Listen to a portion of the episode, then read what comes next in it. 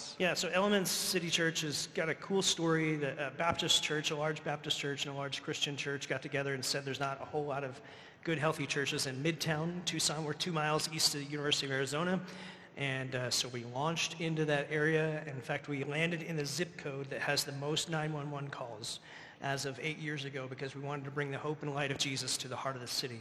And uh, so we purposefully tried to get there, got in through school, transitioned a couple years ago to uh, renting from an older church that's there, and we meet Sunday nights at 5.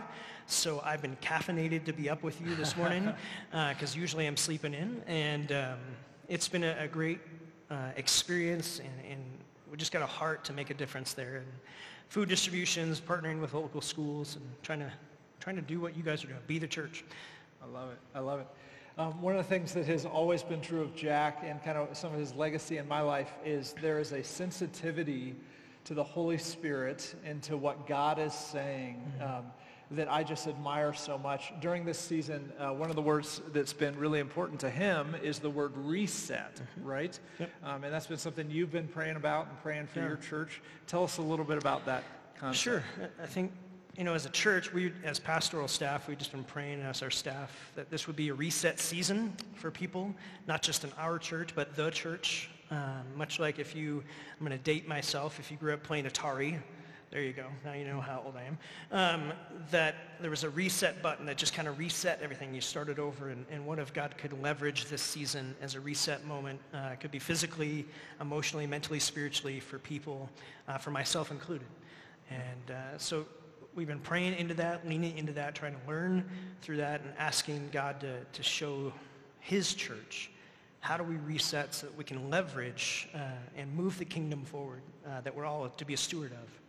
I love that. So I love that. I want to pray for you. Yep. Well, I want to share something real quick. Okay. It's not a story, I okay. promise. Uh, but, we talked uh, about this. I know we talked about this. So one day, no, um, no, I just we've been a fan of Becky and Jonathan for a long, long time. We are old. Uh, but a fan of you all as well and just so proud of you as a church. And uh, not only did I hire you because God kind of whispered and you're talented, but you're anointed. And uh, so I, I, pray God's best over you and over your, your church family. May you be leveraged uh, for his good and uh, his kingdom good for years to come. So. Thank you. That, that means a lot. Um, Love you, man. I'm excited about what too, he's going to share with us today. Let me pray for us, and then I'll get out of here. God, uh, we are always stunned with the thought that you, the God of the universe, would want to speak to us. But we really, truly believe that, that you do.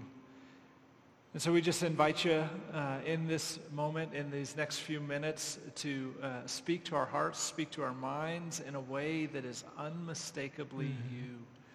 We're open to that, Lord. Lead us. Anoint Jack, Lord. In your name I pray. Amen. Amen. Thanks. Love you, bro. Well, I want you to think of an adventure that you've had. Maybe if you're in the house, you could turn to someone next to you and through your mask whisper what that was. Or at home in your living room, uh, whisper what that was. Maybe it was a trip that you took Maybe it was an experience you got to have. I'll give you a, a couple examples. I remember as an 18-year-old, my aunt who lives here in the Springs flew us up, each niece and nephew. We got to have adventures for a week. That was our graduation gift. And so I remember going rafting. Anyone ever been rafting? Raise your hand at home. We'll see you. Um, so if you've been rafting, you know that uh, in adventures, you could actually, you can go it alone if you want. Or, or you could have a guide go with you. And the guide makes it better. And so after, uh, man, I'm glad we had a guide as we dumped my aunt into the water and had to fish her out and, and all that. I remember as, uh, as a teenager, my dad and I and our Boy Scout troop got to go and hike the Grand Canyon for eight days. And I remember waking up in the morning of the first day and put a tarp down. We put our sleeping bag in another tarp. It's like this people sandwich thing. Wake up, it's like 26 degrees at the, the rim there. And I was like, what in the world am I doing for the next eight days? This is dumb. Um, and we spent, but we had a guide. And the guide led us through the way for those eight days. And it's just storytelling and the experience It was just so much better. I remember my favorite kind of guide. They're called caddies. If you're a golfer, you're going to love this. If you're not, hang in there. It'll be over soon. Um, but we got to go, my dad and I, to play Pebble Beach. and it was amazing. Some of God's best creation there. I mean, you got some good creation here too, but uh, Pebble Beach was just amazing, and these caddies would guide us around the course and show us kind of where the putts would break and how to hit shots into the certain holes. And if you're not a golfer, you're bored, so I'll jump out of that story. If you're a golfer, I'd love to talk about it afterwards. Okay. This idea that guides can make a big difference. And God is a guiding kind of God if you'll let him. And so I want you to keep that in mind as we kind of navigate through some scriptures and, and this, lean into this idea of God as a guiding God. He is active, friends. He is dialed in and tuned into you. He's alert. He is near. God is a guiding God. We see this all the way back in Scripture. You go all the way back to the beginning of Genesis, and God calls to Abram. It's not even Abraham yet. And he calls to Abram, and he says, Abram, I want you to go. And he, this is what it says. The Lord said to Abram, leave your country, your people, your father's household. Leave what you've known and go to the land I will show you. God is a guiding God. And he renames him Abraham and says, I'm going to make a great nation out of you, and my story of redemption is going to come through you and he lays this out. Maybe you think back to the time of Israel leaving out of Egypt as God is releasing them and, and the reality that he would go in, in, a physical presence of kind of the pillar of cloud by day and the pillar of fire by night. It was a spiritual picture of a, a present reality that God is a guiding kind of God. You think of Proverbs. One of the most famous verses in Proverbs chapter 3, trust in the Lord with all your heart and don't depend on your own understanding. Seek his will in all you do and he will show you which path to take. Psalm 23, maybe one of the most famous Psalms. The Lord is my shepherd. I lack nothing. He makes me lie down in green pastures. He leads me beside quiet waters. He restores my soul. God is a guiding kind of God. He, he didn't just set everything up. He's not a creator that was like set it and forget it and walked away. He doesn't leave people unattended to or unaware of, and he, he's wanting to communicate with you and with me and with us as a whole. God is a guiding kind of God. And all the facets of the greatness of God, when you begin to ponder him, maybe this idea of guidance is, is a, an interesting part that creates maybe even some dissonance within us because isn't it true that maybe sometimes you hear people talk about God guiding them and showing them things? And people use this language of divine guidance easily. And they say the Lord told me to do this or God spoke to me to go here and God put this burden on my heart or God showed me this and yet there's other folks who love Jesus and want to hear from him, and yet they don't seem to have those experiences or, that sense or that knowing. And, and so sometimes they're even left to wonder to themselves, am I doing this right? Are they doing it right? Am I missing something? Is there some kind of disconnect here? Am I off base? Are they making this up? And I don't know if you've ever felt in either one of those camps, and maybe both and at certain different times. So I want to peek back into a story in the Old Testament in 1 Samuel chapter 3. So if you have your Bible, you can go there. 1 Samuel chapter 3 is Samuel is a young boy. He's probably 10, 11, 12. His story, God is going to go on, and the rest of 1st and 2nd Samuel tell the story of his story with God and how God uses him to guide the people of Israel for, I mean, for decades. But in this first moment, we begin to see how God is connecting with Samuel for the very first time. Samuel is working in the tabernacle there with Eli the priest, and he's serving underneath him and others, and they're kind of leading the people. And but he's kind of an apprentice. He's an intern, if you will. And in 1 Samuel chapter 3, here's what we see the very first verse. In those days, the word of the Lord was rare. Isn't that interesting that that's recorded for us? That in that season of life, the word of the Lord was rare. Do you ever have those seasons in your life? where you feel like, God, I'm, I'm begging you. I want to hear from you. And yet it just feels like it's rare. And is that a bad thing? I don't think it is. And I wonder sometimes if some of that rareness allows the pertinence and the beauty of when it does happen to be more potent, to be more available. The word of the Lord was rare, and then, then God calls to Samuel, right? You know the story. Samuel, Samuel, Samuel gets up and he runs into Eli's quarters. He's like, you called me, sir. What can I do? And Eli's, no, I, I didn't call you. Go back and lay down like it's bedtime. Like we're trying to settle in here.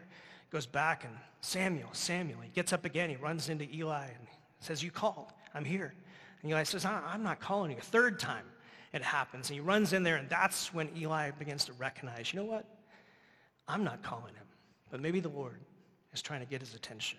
So he says to him very simply, Samuel, go back and lay down. If it happens again, I just want you to say, speak, Lord. Your servant is listening. Just to tune your heart. I think God might be trying to get your attention. This is the beginning of the relationship with God and Samuel as God calls him and makes him the leader of the people for decades. He serves kings, moves kingdoms, and helps navigate reality. And here's what I want to point out. God was speaking to Samuel in this story.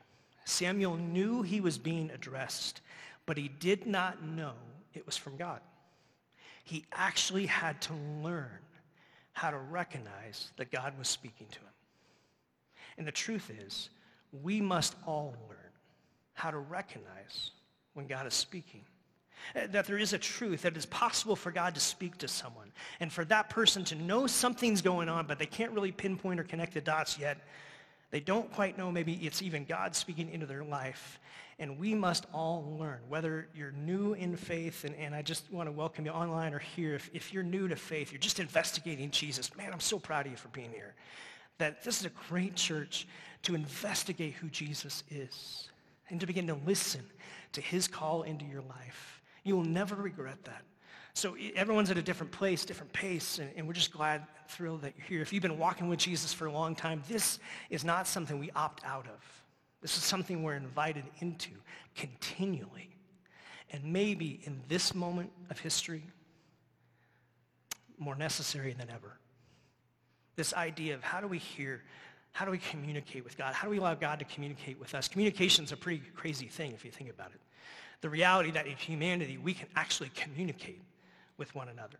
Uh, we do it in finite ways. Uh, in a lot of ways, uh, Dallas Willard talks about this. He wrote a book called Hearing God, recommend it. But Dallas is a great theologian, has passed on, but he defined communication as this. Communication is simply guiding someone else's thoughts. Meaning you're beginning to speak in, in words or in symbols written down that people read, in, words or symbols that you're beginning to guide someone else's thoughts. It's your thoughts. I'm simply trying to guide you to begin to think about what would it look like to hear from God? What would it look like to uh, begin to attune into him? That's probably not what you woke up thinking about when you were eating your Eggos or Pop-Tarts at home. But I'm beginning to try to guide your thoughts that way. It's your thoughts. The Holy Spirit's working in your mind.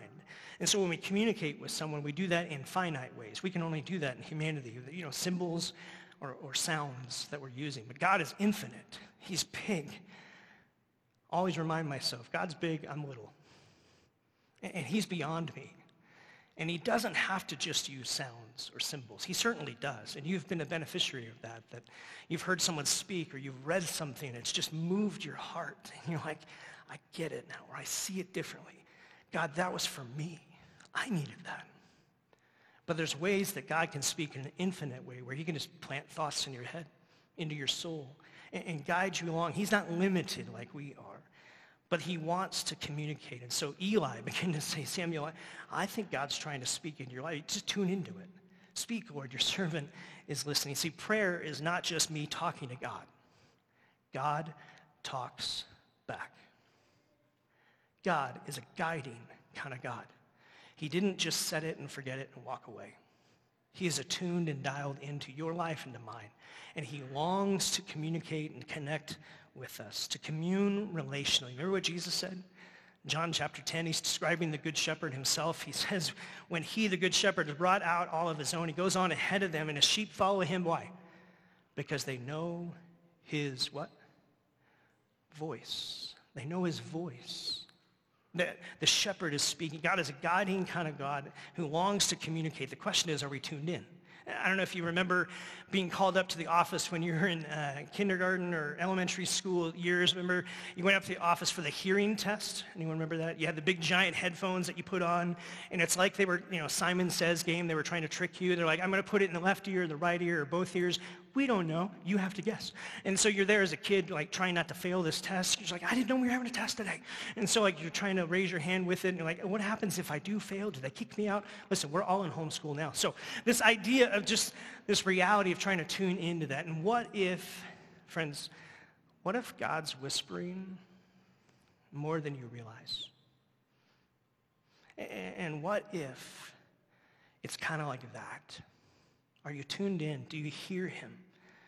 Now, I know this idea of hearing from God, it can create this dissonance. Some people feel like they get it right away, and other people feel like they struggle for it. And let's, let's be honest. Some people have said, I've heard from the Lord and done some really dangerous and evil and damaging things, haven't they? And so there's a tension here that we have to acknowledge. We can't ignore that. I love what comedian Lily Tomlin said. Why is it that when we speak to God, we're said to be praying, but when God speaks to us, we're said to be schizophrenic? Ooh, well, there's a tension here. That how do we hear from God? How do we know it's really God? And how do we understand it? So learning to hear from God is an art for us to practice. It's an invitation, no matter where you are in your faith journey, to continually engage with God in that, that he is speaking and communicating. The prophet Isaiah writes these words in Isaiah 55. He says, as the rain and the snow come down from heaven and do not return without watering, making it bud and flourish, so the word that goes out from my mouth, it will not return to me empty. It will accomplish what I desire and achieve the purpose for which I sent it. Friends, we want to be a people who learn to tune in and to hear from God. And you can do this. I can do it. It takes practice. Uh, but the reality, think about it this way. Um, how many of you were athletes growing up? You were somewhat of an athlete. Band, I'll even let band count. Uh, you were an athlete in some way. Raise your hand at home. We'll see you. Okay, I see that. Uh, so this idea of you're an athlete, and here's what I bet happened for you when you were in the arena or maybe out on the field. And the reality is there's so much commotion and so much noise happening. But I bet, I bet when your coach yelled, you could hear him or hear her. I bet when your mom or your dad yelled from the sidelines or yelled from the stands, you could hear them. We have an innate ability in our humanity, a gift from the Lord, of being able to tune out certain things and tune in other things. And we just do this innately. We, we do it through practice. We get better at it. But audiologically, there's a short time delay between when sound waves hit your outer ear and when they reach your inner ear. You can look at the studies of this. And so many things we listen to that we really take hold of, listen, we actually listen to it twice. And what if God's whispers are more readily available and more readily going out than we even recognize? And maybe often in the noise of the world around us, we, we hear it once, but it doesn't really sink in because we haven't listened twice to it. Remember, Jesus had this very popular phrase that he said often in his teachings, whoever has ears, let them hear. What does Jesus mean by that? He means listen twice. Don't let it just hit the outer ear. Let it hit the inner ear go in to your heart and to your soul. He said this six times in the Gospels, eight times in Revelation that it was this exhortation to hear from God and to listen twice. Don't just hear information about God, but hear relationally from the one who has saved you and who is connected to you, who forever loves you. It was about tuning in and listening twice. God doesn't just lecture us as detached subjects. God is speaking to us as his beloved children. That we get to call to him Abba, Father, Daddy. And so this call is going out. You see, it's one thing to have an unknown stranger stand up and speak some sounds. It's a totally different thing to have a good father lean in and whisper to their precious child, I have something for you to hear. I have some instruction, some challenge, some encouragement, whatever that may be. And in that moment, because of a secure, loving, deep relationship and the connection that they have, those whispers go deeper and you actually get to hear him twice. That is what Jesus is kind of getting at. Whoever has ears, let them hear. Uh, Mark Batterson, a good author, wrote a book called Whispers, How to Hear the Voice of God. I, I recommend that one too. He talks about seven different ways that, that God speaks predominantly, that he speaks in a lot of ways, obviously, through his scriptures speaks through our desires in ways that are healthy desires, through doors that he opens or closes, through dreams, people, nature. You're surrounded by incredible nature. God speaks in these ways. He speaks through the promptings of the Holy Spirit and through pain. Often, some of God's deepest whispers will come in seasons of pain. And you'll hear the intimacy with the Father will grow. And I just want to focus on two predominant ones today. This idea of the scriptures and the Holy Spirit's promptings. Paul writes to, to Timothy as he's raising him up to, to be a leader in the church. And he says, look, in 2 Timothy chapter 3, the Holy Scriptures, which are able to make you wise for salvation through faith in Christ Jesus. Meaning the point of the Scriptures is to point you to the fact that you need a Savior. They all point us that way. We need Jesus. We need that relational connection. The beauty of Christianity is it's not about traditions and it's not just about following a set of rules. It's about a relational connection with the creator of the heavens and the earth who didn't just set it and forget it. He's actually wanting to communicate and connect and to rescue and to redeem and to lead. God is a guiding kind of God. All scripture, he goes on, is God-breathed and useful for teaching, rebuking, correcting, and training.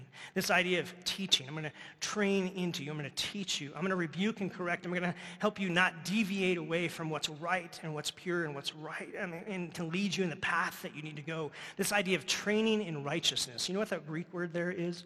Is paideia. It's a beautiful term. It's this concept of parenting, that the scriptures would parent in a way they would help raise you up in the faith to not only know God better, but to do something with what you now know. They would parent you to train you, equip you in a way that so the servant of God may be thoroughly equipped for every good work, not just informed to know something, but equipped to do something with what you now know. Dallas Willard talks about this idea that God's directive voice does not usually come to us out of the blue. It's centered, it's anchored. After 10 years of research, Lifeway Research said, hey, we want to study spiritual maturity. How do people grow and mature up in the faith? And they said the number one way is engagement with the scriptures.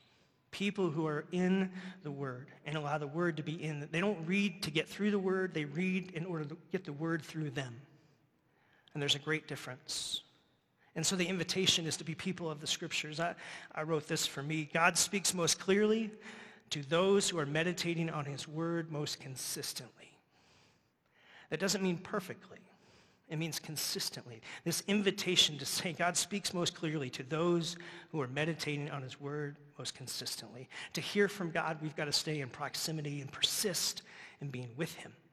And one of those ways that he's preserved and protected is through his scriptures that aren't changing, that are here to say, here's, here's how to parent. I want to paideia. I want to parent you up in a way that you might know God. See, friends, the predominant way God will nudge your heart is through his word, the scriptures, and through the word, the example in life of Jesus.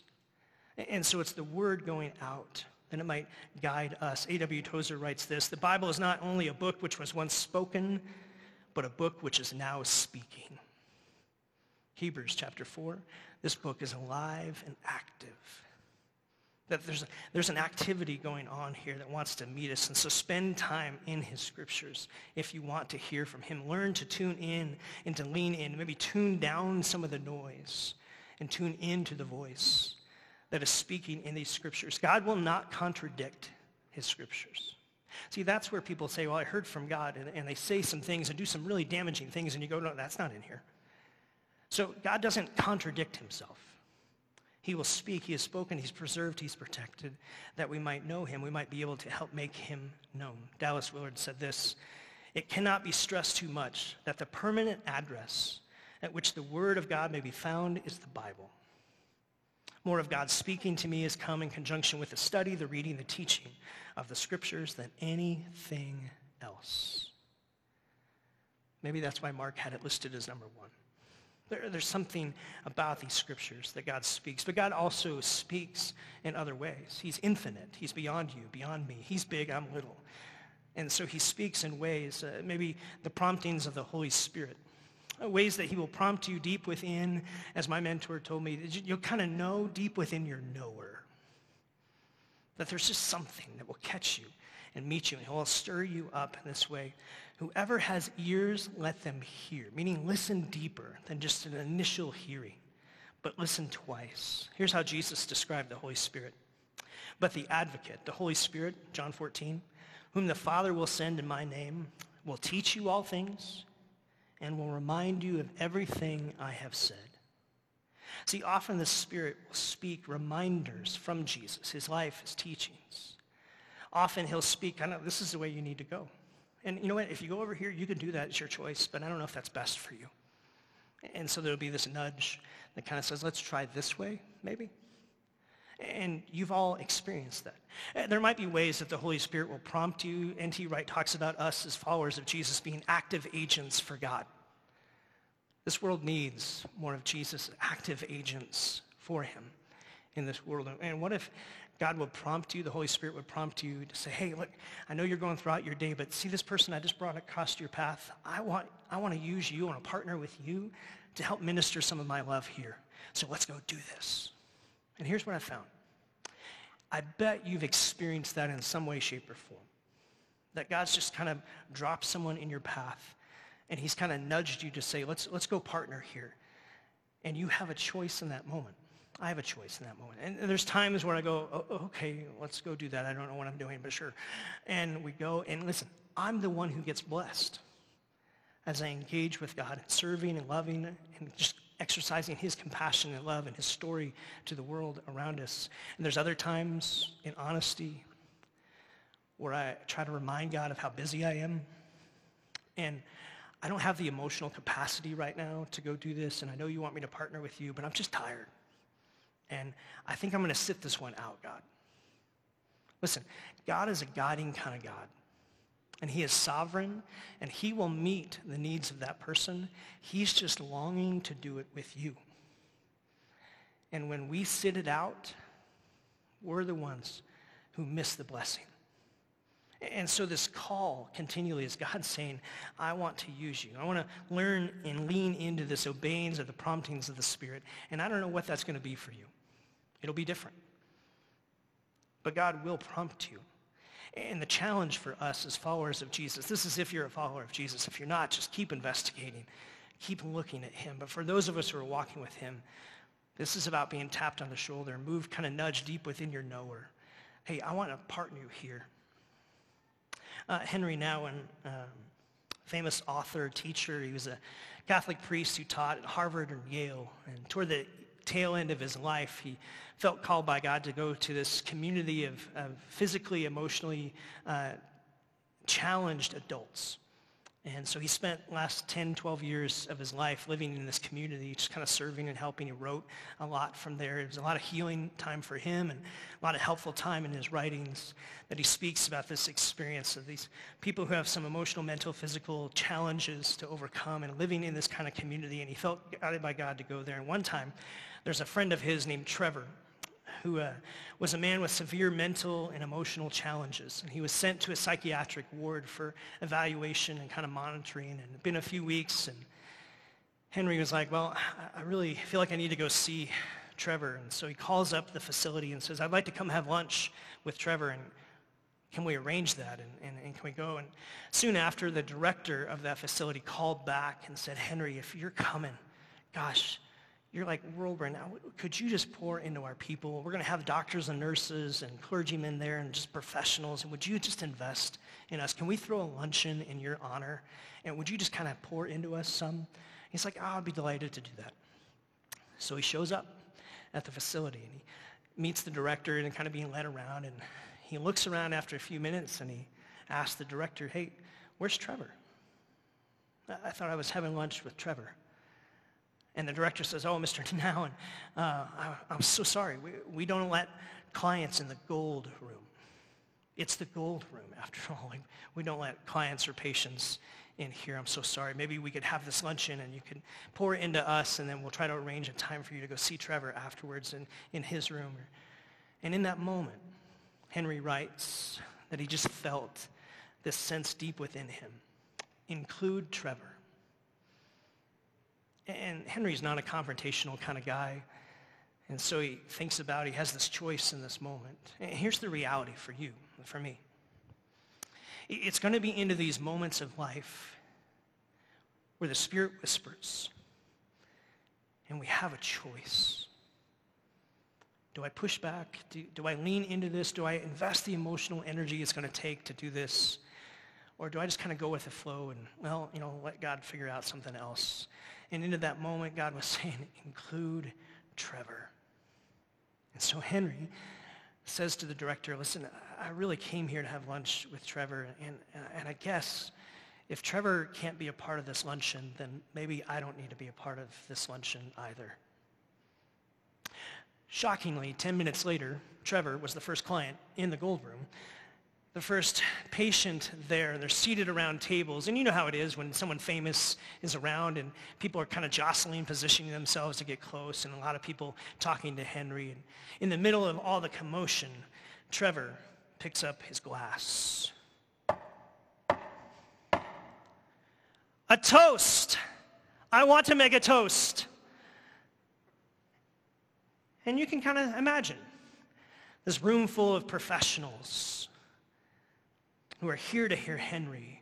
And suddenly a very challenged individual is capturing and centering attention around himself. And he says, a toast. I want to make a toast. And he begins. If you're happy and you know it, raise your glass. If you're happy and you know it, raise your glass. If you're happy and you know it, then your face is sure to show it. If you're happy and you know it, raise your glass.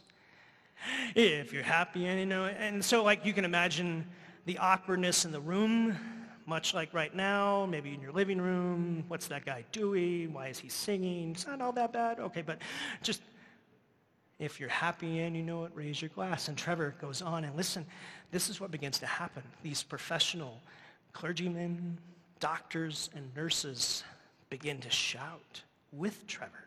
If you're happy and you know it, raise your glass. And Trevor's just beaming that he's there. And he settles everyone down after a moment and says, to my friend Henry, who sought me out. Cheers. And the luncheon continues. And Henry speaks, and it's powerful. The people disperse. And he writes later that the conversations that followed, even years later, were back to that luncheon. And it didn't have anything to do with what Henry shared. It had to do with everything in the moment when the least likely in the room got used to bless and to speak. And they recounted to Henry, I'll never forget Trevor's toast. That was awesome. And it warmed me and it showed me God can use anybody.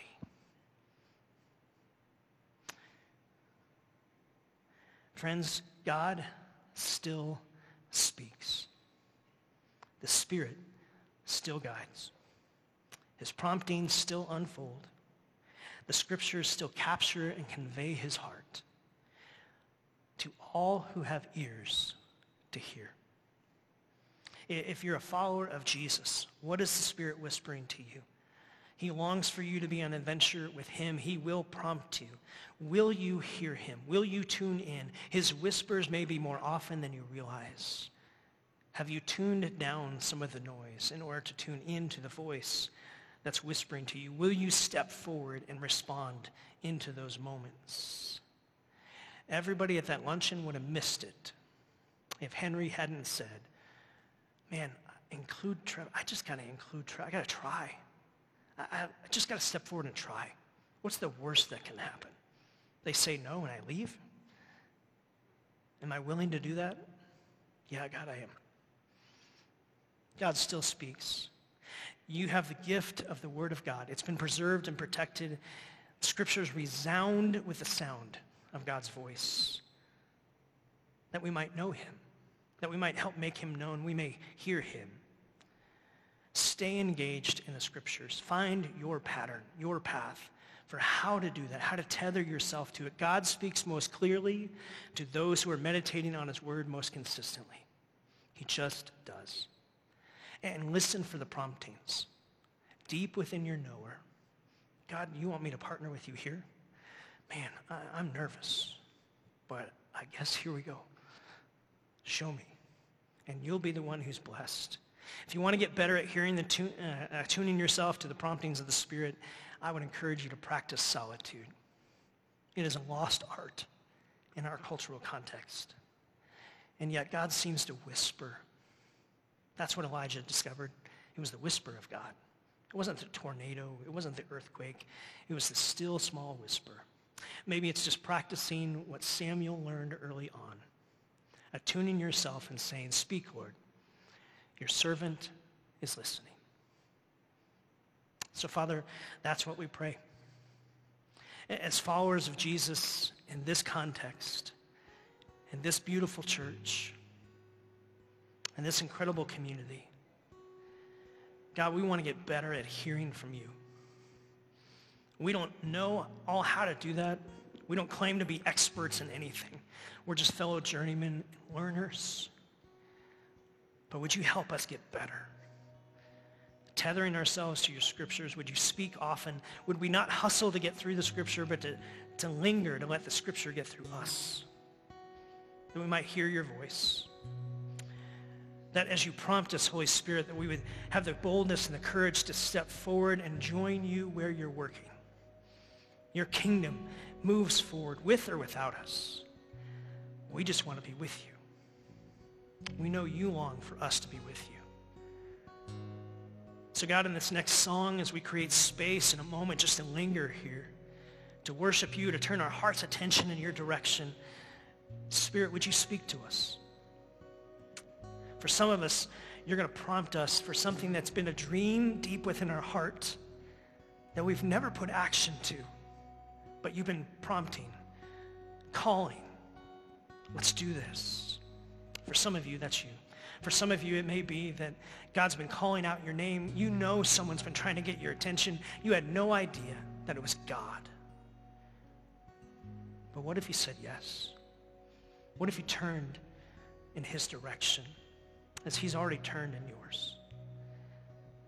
God, for each of us, this week even, is an adventure that awaits us. We want to cultivate and curate as your followers, ears to hear.